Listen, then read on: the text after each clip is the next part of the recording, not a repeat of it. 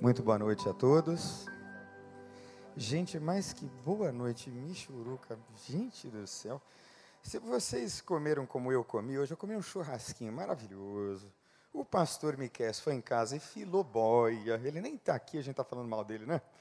Mas, gente, boa noite. Olha que coisa gostosa, não é? Receber esse boa noite assim tão caloroso.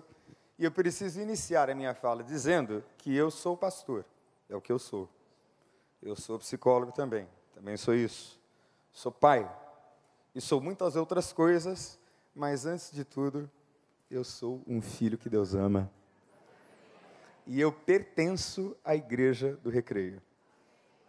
Eu pertenço a vocês, vocês pertencem a mim, e nós estamos assim num pertencimento virtuosíssimo e saudável para a glória de Deus. E eu andei recebendo muitos carinhos, muitos abraços, muitos elogios, e eu quero agradecer a você que num momento de dificuldade pessoal tem me carregado no, no colo. Vamos aplaudir a igreja do recreio. Essa igreja amorosa querida e amada. E eu me sinto extremamente honrado de estar aqui e sei que estou aqui neste lugar por graça e por misericórdia do Senhor, que me alcançou, que me salvou e me fez ministro do seu evangelho, um mensageiro da reconciliação. E eu gostaria que você abrisse a palavra do Senhor em 2 Reis, no capítulo 5, texto bem conhecido mas eu espero que Deus fale a você de maneira diversa, distinta, diferente, como é a sua palavra viva e eficaz e que cumpre o propósito para o qual ela é enviada sempre. A mesma palavra fala diferentemente a muitas pessoas, porque é a palavra viva de Deus. Eu posso ouvir um amém? Naamã, a cura de Naamã, segundo a Reis, no capítulo 5, a partir do primeiro verso, diz assim: Ora, Naamã comandante do exército do rei da Síria, era muito respeitado e honrado pelo seu senhor, pois por meio dele o senhor dera vitória à Síria, mas esse grande guerreiro ficou leproso. Ora, tropas da Síria haviam atacado Israel e levado cativa uma menina que passou a servir a mulher de Naamã. Um dia ela disse à sua senhora: Se o meu senhor procurasse o profeta que está em Samaria, ele o curaria da sua lepra. Naamã foi contar ao seu senhor o que a menina israelita dissera. E o rei da Síria respondeu: Vá, eu darei uma carta que você entregará ao rei de Israel. Então Naamã partiu, levando consigo 350 quilos de prata, 72 quilos de ouro, 10 mudas de roupas finas. E a carta que levou ao rei de Israel dizia: Com esta carta estou te enviando meu oficial Naamã para que o cures da sua lepra. Assim que o rei de Israel leu a carta, rasgou as vestes e disse: Por acaso sou Deus, capaz de conceder vida ou morte? Porque este homem me envia alguém para que eu o cure da sua lepra. Vejam como ele procura um motivo para se desentender comigo. E quando Eliseu, o homem de Deus, soube que o rei de Israel havia rasgado suas vestes, mandou-lhe essa mensagem: Por que rasgaste suas vestes? Envia o homem a mim, ele saberá que há profeta em Israel. Então Naamã foi com um dos seus carros e cavalos e parou à porta da casa de Eliseu. Eliseu enviou um mensageiro para lhe dizer: Vá e lave-se sete vezes no Rio Jordão, e sua pele será restaurada e você ficará purificado. Mas Naamã ficou indignado e saiu, dizendo: Eu estava certo de que ele sairia para receber-me invocaria em pé o nome do Senhor, o seu Deus, moveria a mão sobre o lugar afetado e me curaria da lepra. Não são os rios Abana e Farfar, em Damasco, melhores do que todas as águas de Israel? Será que não poderia lavar-me neles e ser purificado? E foi embora dali furioso. Mas os seus servos lhe disseram: Meu pai, se o profeta tivesse pedido alguma coisa difícil, o senhor não a faria? Quanto mais que ele apenas disse que se lave e serás purificado, assim. Ele desceu ao Jordão, mergulhou sete vezes conforme a ordem do homem de Deus, e foi purificado e tornou-se a sua pele como de uma criança. Vamos orar? Feche os seus olhos e peça a Deus que fale com você. Tempinho para você falar com Deus. E pedir a Ele que fale com você.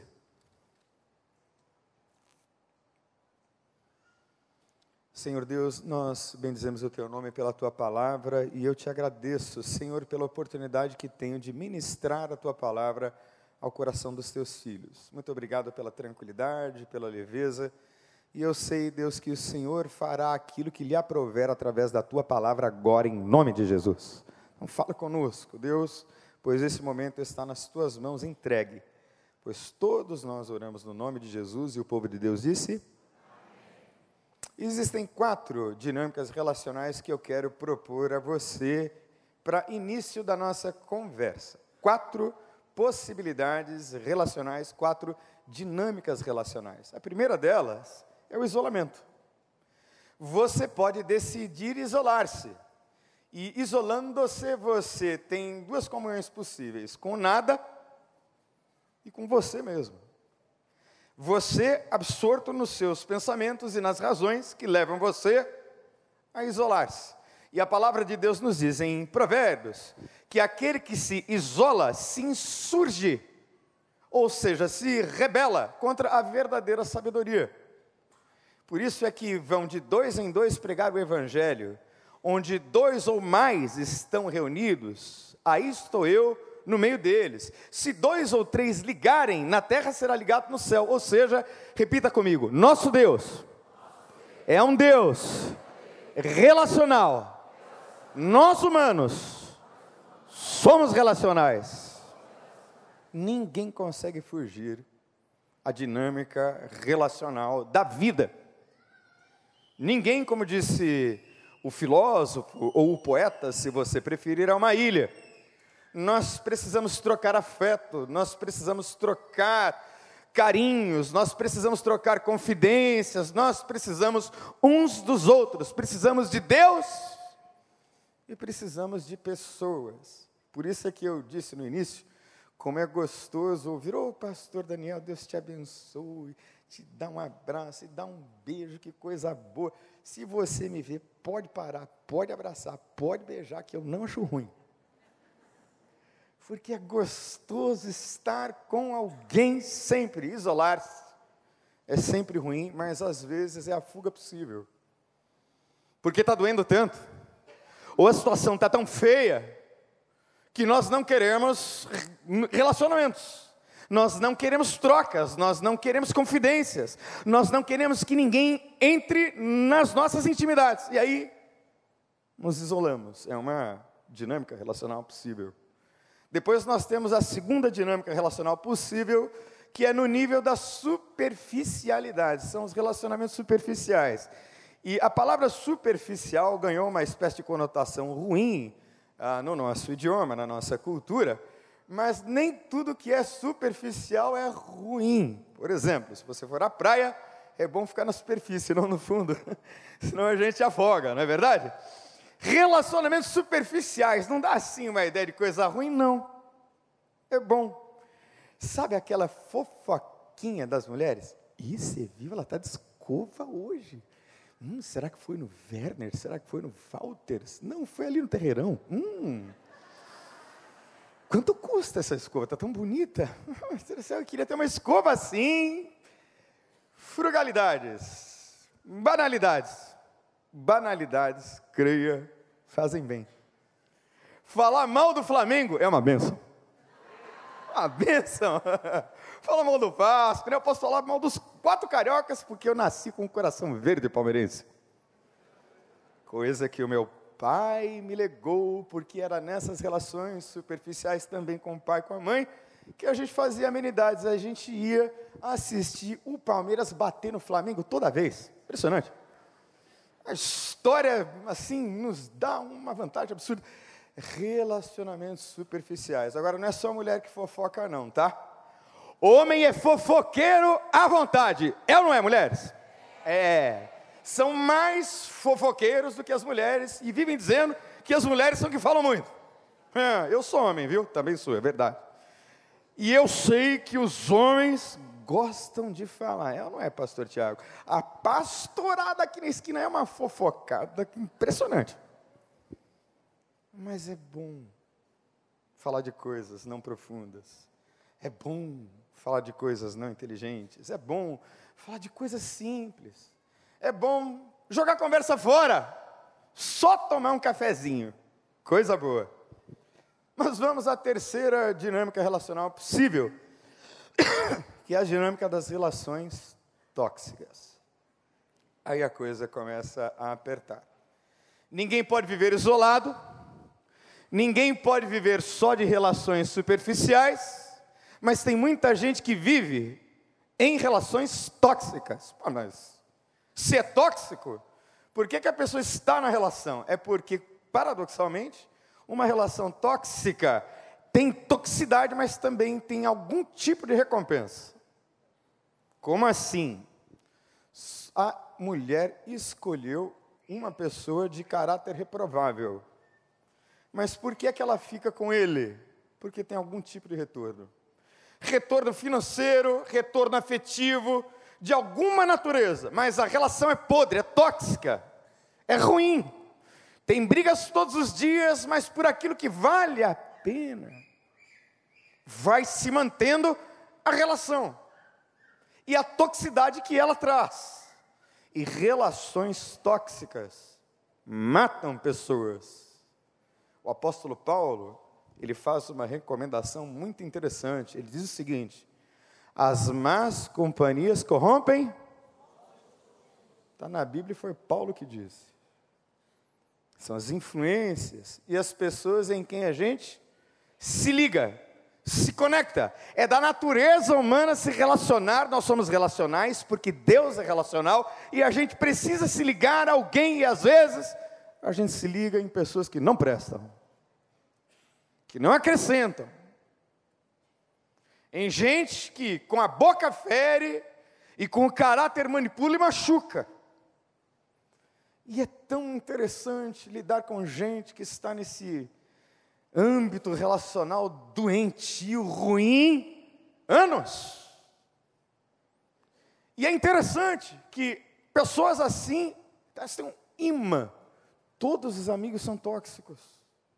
Todas as relações são complicadas. E ali tem todo tipo de adoecimento nesse canto relacional, onde as relações são tóxicas. Mas tem o último canto, ou a última possibilidade relacional, que são as relações saudáveis. E como é gostoso quando a gente tem alguém amigo para conversar. Eu tenho alguns amigos. E com eles eu troco intimidades profundas. Com eles eu falo de mim coisas que eu não posso falar ao vivo. E eles vão trocando comigo saúde, vida, e por isso eu estou de pé.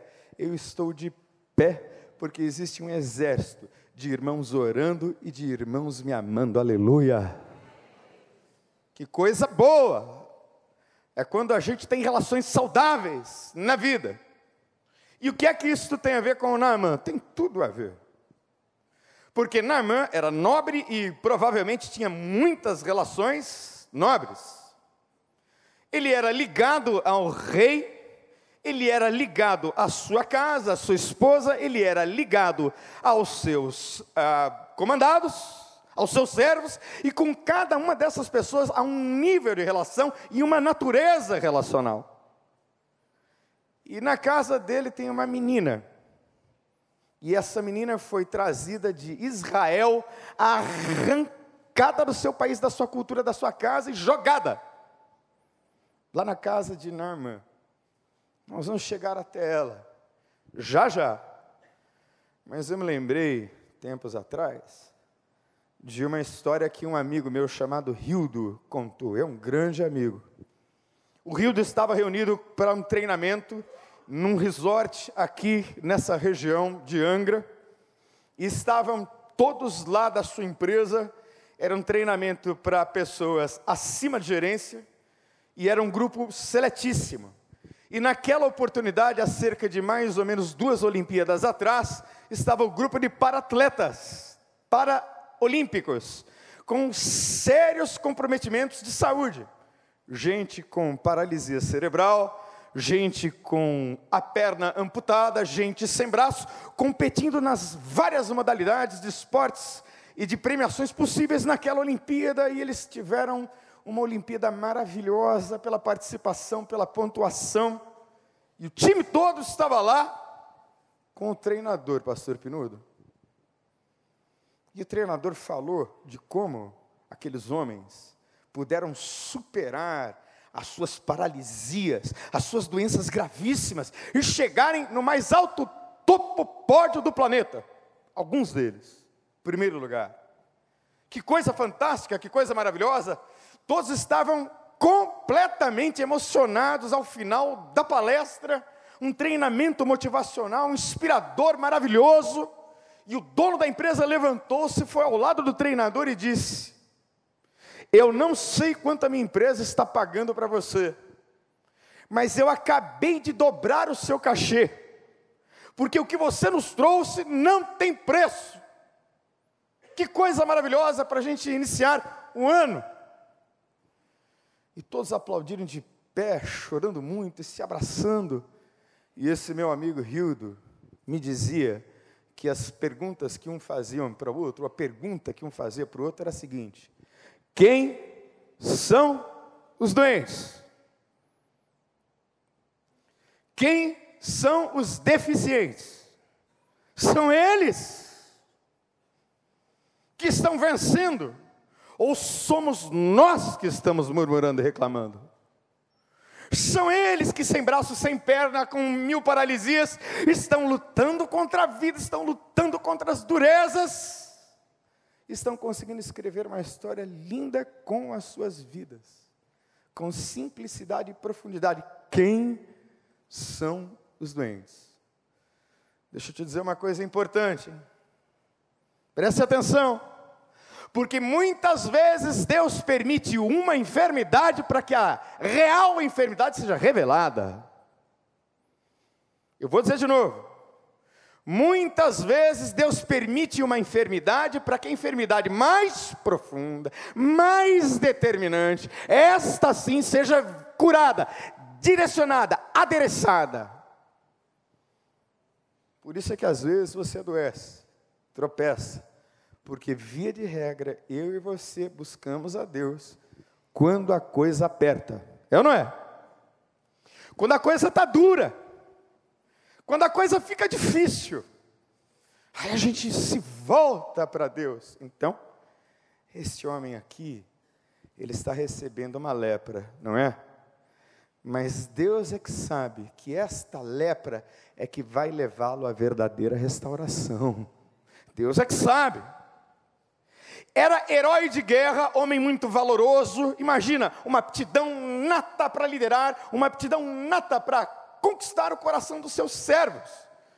Porque o grande líder não é o chefe, o grande líder é aquele que vai junto na guerra, na batalha. Eu imagino que esse Naamã era parecido com Davi. Porque Davi, sabe por que Davi era respeitado? Porque ele não ficava vendo seus soldados batalhar, não, e vencer a guerra, não. Davi pegava na espada e ia lá na frente. Ele era o herói dos seus servos, do seu exército. Eu imagino que Naamã deveria ser esse tipo de líder que vai junto que entra no fogo junto. Isso é liderar. Então ele tem um grupo de pessoas que o ama profundamente, que são os seus servos. Porque ele é herói de guerra. Mas esse homem habilidoso, líder, apareceu com um pontinho branco no corpo. E aí, o texto não diz, mas é possível imaginar Existem sete tipos de mancha branca no Velho Testamento que eram considerados lepra, mas apenas uma é lepra de fato, pois a lepra é transmitida pelo bacilo de Hansen, por isso a doença já é hanseníase. É a lepra. E lepra mesmo é um pontinho branquinho, pequeno, sutil, escondidinho, que de repente vai crescendo na mão. Disse a esposa: Vamos imaginar. Tem um pontinho branco aqui debaixo do seu braço, você já viu? Não, acho que não é nada não. Aí aparece outro ponto em outro lugar, mais um ponto, mais outro ponto, e eu não sei até quando e até quanto Naamã achou ou fez questão de fazer de conta que não era lepra, porque tem muita gente que está com lepra, sabe onde está, mas está fazendo de conta que não tem ponto branco lá. Meu irmão, minha irmã, o primeiro passo da cura é admitir que você está doente. O primeiro passo da restauração é admitir onde Deus precisa restaurar para abrir o coração. Esse é o primeiro passo. Precisa vir de você. E eu imagino que as manchas brancas foram se multiplicando a um ponto que ele não tinha mais como esconder porque lepra naquela época também era sinal de maldição dos deuses. Então, como é que esse homem pode aparecer assim desnudo, cheio de lepras, para os seus liderados e todos mais da casa e da cidade do país saberem? Então ele esconde até quanto ele pode, mas não dá para mais esconder. Não é possível mais segurar. Todo mundo sabe. E a menina israelita fica sabendo. Essa menina, ela tem um coração preciosíssimo. Que coração maravilhoso. Porque essa menina, anônima no texto, ela não amarga, ela não se revolta, ela foi tirada do seu país, da sua casa, da sua cultura, ela é escrava agora de Naamã, mas o coração dessa anônima moça é doce. Sabe essa gente que vive querendo aparecer? no Instagram, nos grupos de WhatsApp. Ai, Jesus, estou correndo de gente que quer aparecer. Porque quem tem que aparecer mesmo é o nosso Deus e o nosso Senhor Jesus Cristo. Ele sim! Pode aplaudir. não a mim, não a Deus, oh, não a mim, mas ao Senhor. Quero aparecer. Está aparecendo, não tem jeito. E agora a menina lança sobre ele, corajosamente, uma profecia de esperança, essa anônima, que não aparece em grupo nenhum, que ninguém sabe o nome. Ela profetiza esperança para a vida desse homem. Ela diz assim: Olha, você tem lepra, é grave, mas lá em Israel tem um profeta, se você encontrá-lo, ele vai curá-lo da sua lepra, vá para Israel. Essa é uma menina cheia do Espírito Santo, essa é uma menina cheia de esperança, e esta é uma menina cheia de coragem. Veja se essa menina não tem que ter coragem. Lógico que ela tem que ter muita coragem, porque ela profetiza a esperança ao coração daquele homem e ela o envia a Israel. Você imagina se esse homem vai e a viagem dá errado? Mas essa menina cria que aquele homem poderia ser curado pelo profeta ou pelo Deus do profeta. Eu quero te dizer nessa noite, no nome de Jesus, preste atenção. Você que perdeu a esperança, aprenda com a profetisa da esperança do texto de Segunda Reis. Profetize a esperança no nome de Jesus, porque a sua vida vai mudar no nome de Jesus. Ele vai transformar a sua vida. Então a gente vai fazer um exercício aqui. Você consegue dizer alguma coisa assim boa para a pessoa que está ao seu lado? eu vou fazer aqui com o pastor Pinudo. Pastor Pinudo, o seu ministério esse ano vai ser uma revolução no recreio, no nome de Jesus. Você vai prosperar em tudo que você vai fazer, a sua casa será cheia de bênçãos, a sua vida será abastecida pelo Senhor, o teu Deus. Você consegue fazer isso? Faça aí com a pessoa ao seu lado. Faz aí. Profetiza a esperança para ele e para ela. Ah, eu não conheço. Profetiza assim mesmo. Fala assim: você vai ser abençoado em nome de Jesus. Deixa uma coisa boa fluir da sua boca. Diz assim: olha, o que você veio buscar aqui hoje, você vai receber em nome de Jesus. Palavra de esperança. Daqui de cima eu já consigo perceber que o semblante de quase todos mudou. Abriu-se um sorriso, porque quem tem esperança sorri para a vida. Quem tem esperança não tem tempo de reclamar. Quem tem esperança não tem tempo de murmurar. Quem tem esperança só consegue glorificar a Ele. Aleluia!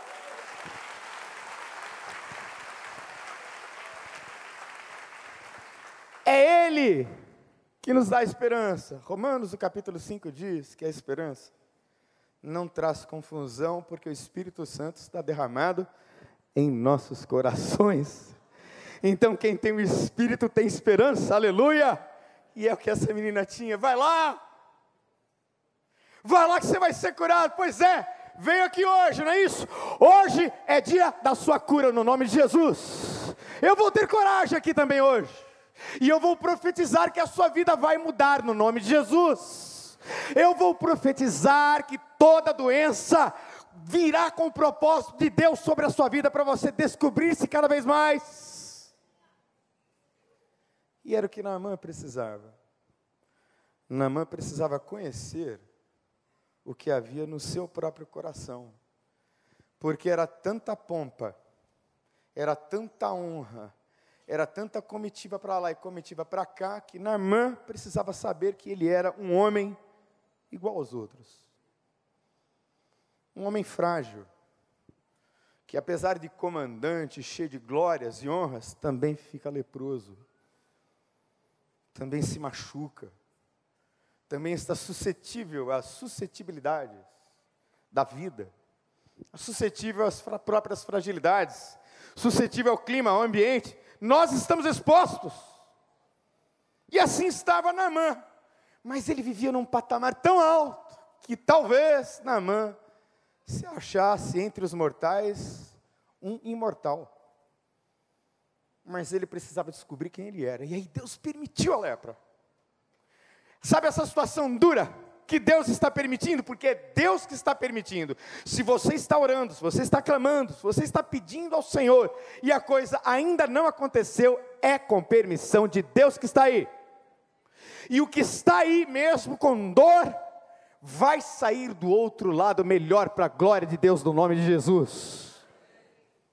É Ele mesmo quem nos disse que não nos sobreveio nenhuma tentação senão humana, mas fiel é Deus que com a tentação ou aprovação também dará o escape para que vocês possam suportá-la. Então não tem nada que está na sua vida que você não possa suportar, senão Deus mentiu. Todas as coisas cooperam juntamente para o bem daqueles. Todas as coisas. Então, todas as coisas que estão na sua vida vão cooperar para o seu bem, em nome de Jesus. Tudo. E aí, Naamã vai. E por que é que ele vai? Com o coração cheio de esperança. Mas ele vai porque ele não tem para onde ir. Por isso ele vai. Você veio assim à igreja muito fácil? Acredito que não. Você veio a Cristo muito fácil? Também acredito que não. Houve um caminho, houve uma peregrinação. E Naamã está na sua peregrinação a fim de encontrar-se com Deus. Ele pensa que vai encontrar-se com o profeta, mas ele vai encontrar-se com Deus vai ao lugar errado, e no lugar errado ele recebe a instrução certa, não é o rei, porque a menina disse ao profeta, mas quem está acostumado a honrarias, quem está acostumado a comitivas, quem está acostumado a festividades diplomáticas, a cerimonialismos, espera que o rei o cure mas é um profeta chamado Eliseu, que tem a unção. Não é o rei que tem a unção, é o profeta. Aí o profeta, o rei rasga as vestes. O profeta diz assim: "E que profeta forte, hein? Ele bate no peito e diz assim: "Manda ele vir aqui, que ele vai saber que tem profeta em Israel". Olha que moral, hein? Olha que homem forte, hein? Que palavra firme. Chama ele aqui. E quando Naamã vai, ele pensa ser recebido pelo homem de Deus, e o homem de Deus manda um seminarista. Aí foi o seminarista, Geazi, que fez bobagem depois. Aliás, gente, eu já fui seminarista, seminarista sempre faz bobagem. Normal. Depois faz menos bobagem no ministério, né, pastor Penudo? Mas seminarista sempre faz bobagem. O Geazi foi lá e fez uma lambança terrível, mas esse não é o caso. O caso é que Geazi diz assim: olha, você vai no Jordão tomar banho. E bem tomado, tem que dar sete mergulhos. Tchau. Diz a Bíblia que esse homem com um ego, talvez maior do que ele, ficou furioso. Montou no seu cavalo, no seu, a sua carruagem, disse: Eu vou embora daqui. Ninguém aqui me tratou com respeito. Eu sou um herói de guerra, eu fui ao rei, o rei me manda esse homem, esse homem não me recebe, manda um mensageiro e ainda me manda tomar banho. Eu vou embora daqui. E aí ele se levanta para ir embora, quando ele é lembrado por aqueles com quem ele tem relações profundas, relações saudáveis. São servos, são os menores, viu? Que falam com ele. Deixa eu dizer uma coisa a você, por favor, em nome de Jesus. A Bíblia diz, e isso está dito na boca de Jesus, que os menores são os maiores. Engraçada essa lógica de Jesus, não é? Porque Jesus disse assim: olha, dos nascidos de homem, não existe nenhum maior do que João Batista. Mas eu vos digo que o menor do reino dos céus é maior do que João. Gente, me expliquem, por favor. E agora? Como é que fica essa lógica aritmética de Jesus, né? O maior é João, mas o menor do reino é maior que João. E agora, como é que a gente resolve essa equação? Simples. Queira estar sempre entre os pequenos, porque quem está entre os menores nunca erra. Posso ouvir um amém? Esteja entre os pequenos. Goste mais dos bastidores do que da plataforma. Goste mais de menos nome no Instagram e mais obras na glória mais tesouros no céu. Porque esse homem ouve, desses homens simples e pequenos e humildes, a palavra da verdade, que só quem tem intimidade pode fazer. Você não faz isso com qualquer superior. Só vem intimidade. Por isso é que Deus coloca na vida da gente homens e mulheres que vão apontar o caminho, dizendo: Isto é certo, isto é errado. Meu querido, vá por aqui, eu vou com você em nome de Jesus. Quantas vezes Deus colocou pessoas na minha vida e me disse: Meu filho, a instrução é por aqui. Graças a Deus por essas pessoas. Porque os servos pequenos e humildes, os últimos da fila, que também não aparecem com nome aqui, eles é que são a razão pela qual esse texto está escrito desta forma. O meu chefe, meu senhor, se você, se alguém tivesse dito a você, para você ir plantando bananeira de volta para Síria, você tinha que ir, você é leproso.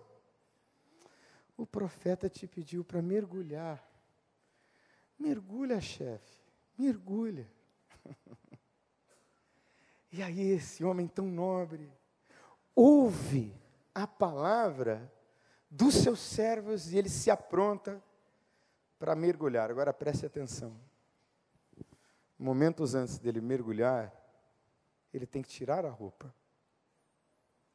E quando ele tira a roupa, a lepra fica exposta. E aí todos veem Naamã tal como ele realmente é, um leproso. E eu imagino que a cena chocou seus servos, porque gostavam dele. E aí viram Naamã não o herói, não o general, viram só Naamã gente. Naamã homem. O Naamã humano que Naamã mesmo precisava conhecer. O Naamã limitado que Naamã precisava conhecer. O Naamã frágil com o qual o próprio Naamã precisava entrar em contato. Ele precisava da experiência de ser leproso. Ele precisava da experiência de ser humilhado. Ele precisava da experiência de ser desnudado. E aí então ele mergulha. Uma vez, nada. Duas vezes, nada também. Na sexta vez, nada. Imagina, não aconteceu nada, eu vou embora. Chefe, são sete, já foi seis. E aí ele mergulha e levanta. E quando ele levanta, diz o texto que ele levanta curado. Ele levanta restaurado. E eu quero dizer a todos aqui, neste lugar, passa um Jordão agora, em nome de Jesus. E você é que sabe onde está a sua lepra. Se ela está muito pequena e invisível aos olhos dos outros ou se ela já começou a crescer. Ou sua lepra pode ser do tipo que está avisando que está vindo. Hoje é hora de pará-la, agora, em nome de Jesus. Então eu quero pedir a você que faça um exame da sua vida, que olhe para dentro de si e veja se não há algo que hoje Deus pode tratar e curar no nome de Jesus. Será que tem algo aí que precisa de um toque de Deus, e será que não é? Através dessa coisa mais dura e mais difícil e mais vergonhosa que você está atravessando, não é? Será que não é? Através dessa dor que Deus está te trazendo para a cura e para a restauração ampla que Ele quer fazer, porque Deus é assim. A gente pede uma coisa e recebe dez mais para a glória dele, aleluia! Eu já tive essa experiência quanto Deus e de como Deus agiu maravilhosa e poderosamente e sobrenaturalmente, me entregando nos piores momentos, os melhores banquetes, o melhor conforto e o melhor consolo. O Jordão está passando por aqui hoje. E quem crer pode ser curado hoje em nome de Jesus. Queria que você fechasse os seus olhos.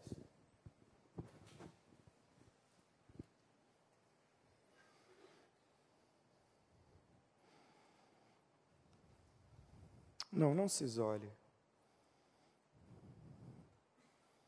Isolando-se, você não vai resolver absolutamente nada. Não fuja das pessoas.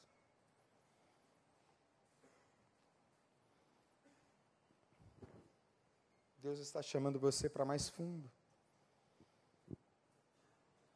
E de olhos fechados como você está agora, eu quero fazer a você uma pergunta muito simples. Onde é que é a lepra? Cada qual com a sua. Será que esta lepra é uma lepra relacional, ou seja, os meus relacionamentos no âmbito familiar, no âmbito profissional, e também as minhas amizades estão tão feridas e tão machucadas. Onde é a lepra? Será que é uma lepra no corpo? Ah, eu tenho uma doença incurável. O meu Jesus cura todas as doenças. Todas. Ah, minha lepra é uma lepra espiritual porque eu não consigo mais o contato real com Deus. Eu estou longe dele. Ou a minha lepra é na alma, pois Naamã foi ser curado do corpo, acabou sendo tratado naquilo que ele mais precisava, estava dentro dele. Então, onde é a sua lepra? De que tamanho, de que natureza? Onde se aloca? Como se desenvolve? que hajam diagnósticos da sua parte, da parte de médicos, Podem vir, porque nós temos nas mãos hoje o Senhor de todas as curas, aleluia. Então, se você foi tocado por essa palavra, se Deus falou com você, e você gostaria que nós orássemos pela sua vida, ah, Jesus me ouve, me toca, aqui tem um Jordão para você mergulhar hoje, ele está passando aqui, o Jordão é a tipificação do próprio Cristo como águas vivas. É isso que representa o Jordão. O próprio Cristo, ele está aqui. Você quer ser curado? Você quer ser tocado, tocada? Onde é que é a doença? Se você quer que nós oremos pela sua vida, faça um gesto simples de fé. Levante sua mão assim bem alto para que eu possa ver. Isso, Deus abençoe, Deus abençoe. Glória a Deus. Vamos ficar em pé?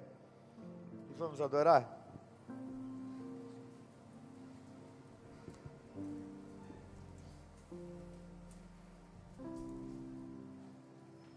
Enquanto nós estivermos cantando, eu vou pedir a todos os que levantaram as suas mãos que venham aqui à frente em nome de Jesus. Não precisa ficar constrangido, constrangida. Essa aqui é a casa do Senhor, é a sua casa. E Ele está aqui, ó, nesse Jordão que passa por aqui.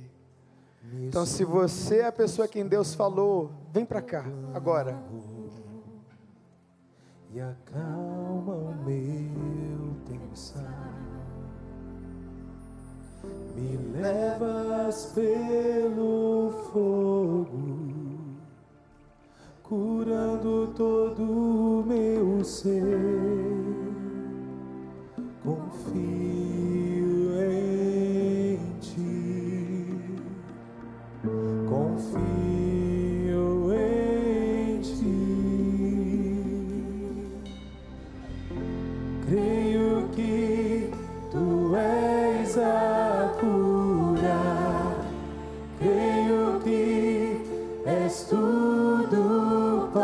Ainda há tempo, venha em nome de Jesus. Deus falou com você, sai do seu lugar e venha.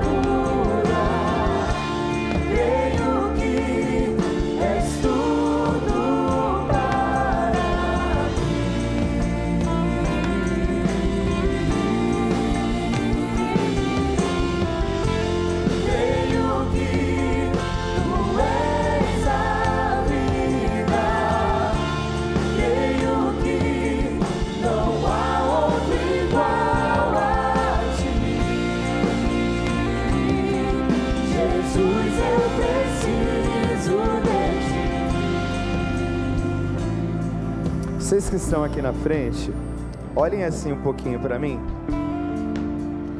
Nós pastores, antes de pregar uma mensagem, nós nos preparamos, nós estudamos, e mais ou menos assim, 30 minutos antes de eu vir para a igreja, Deus me disse que a mensagem era outra.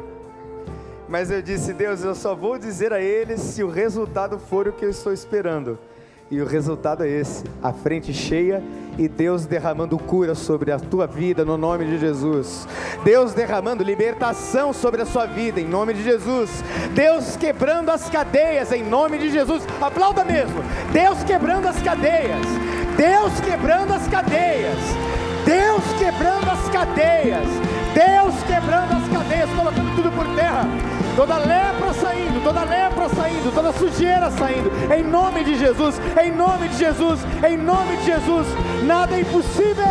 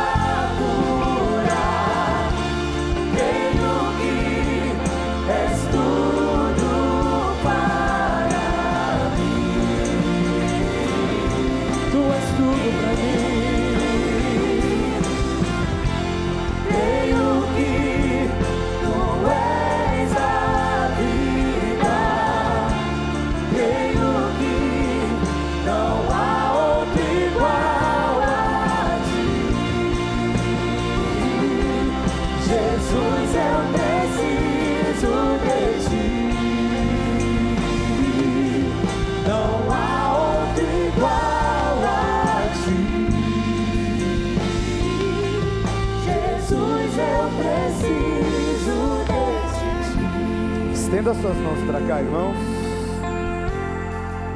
Em nome de Jesus. Segundo a tua vontade. Opera, Deus, as curas, as libertações em nome de Jesus. Faz chover a tua graça sobre a vida dos teus servos em nome de Jesus. Faz chover sobre eles a tua vida, meu Pai, em nome de Jesus. Para que eles conheçam a alegria de andar na tua presença. Para que eles saibam que bem nenhum no mundo se compara, Senhor, a ter o nome escrito no livro da vida do Cordeiro. Obrigado porque somos igreja, somos a igreja do recreio. Obrigado porque o Senhor nos uniu, o Senhor nos chamou. E a cura de Deus está sendo derramada sobre estas vidas, no nome de Jesus. A libertação do Senhor está sendo derramada sobre essas vidas. O Jordão de Deus passa sobre eles. Esse rio maravilhoso que é Jesus. E é no nome dele que nós oramos. Amém.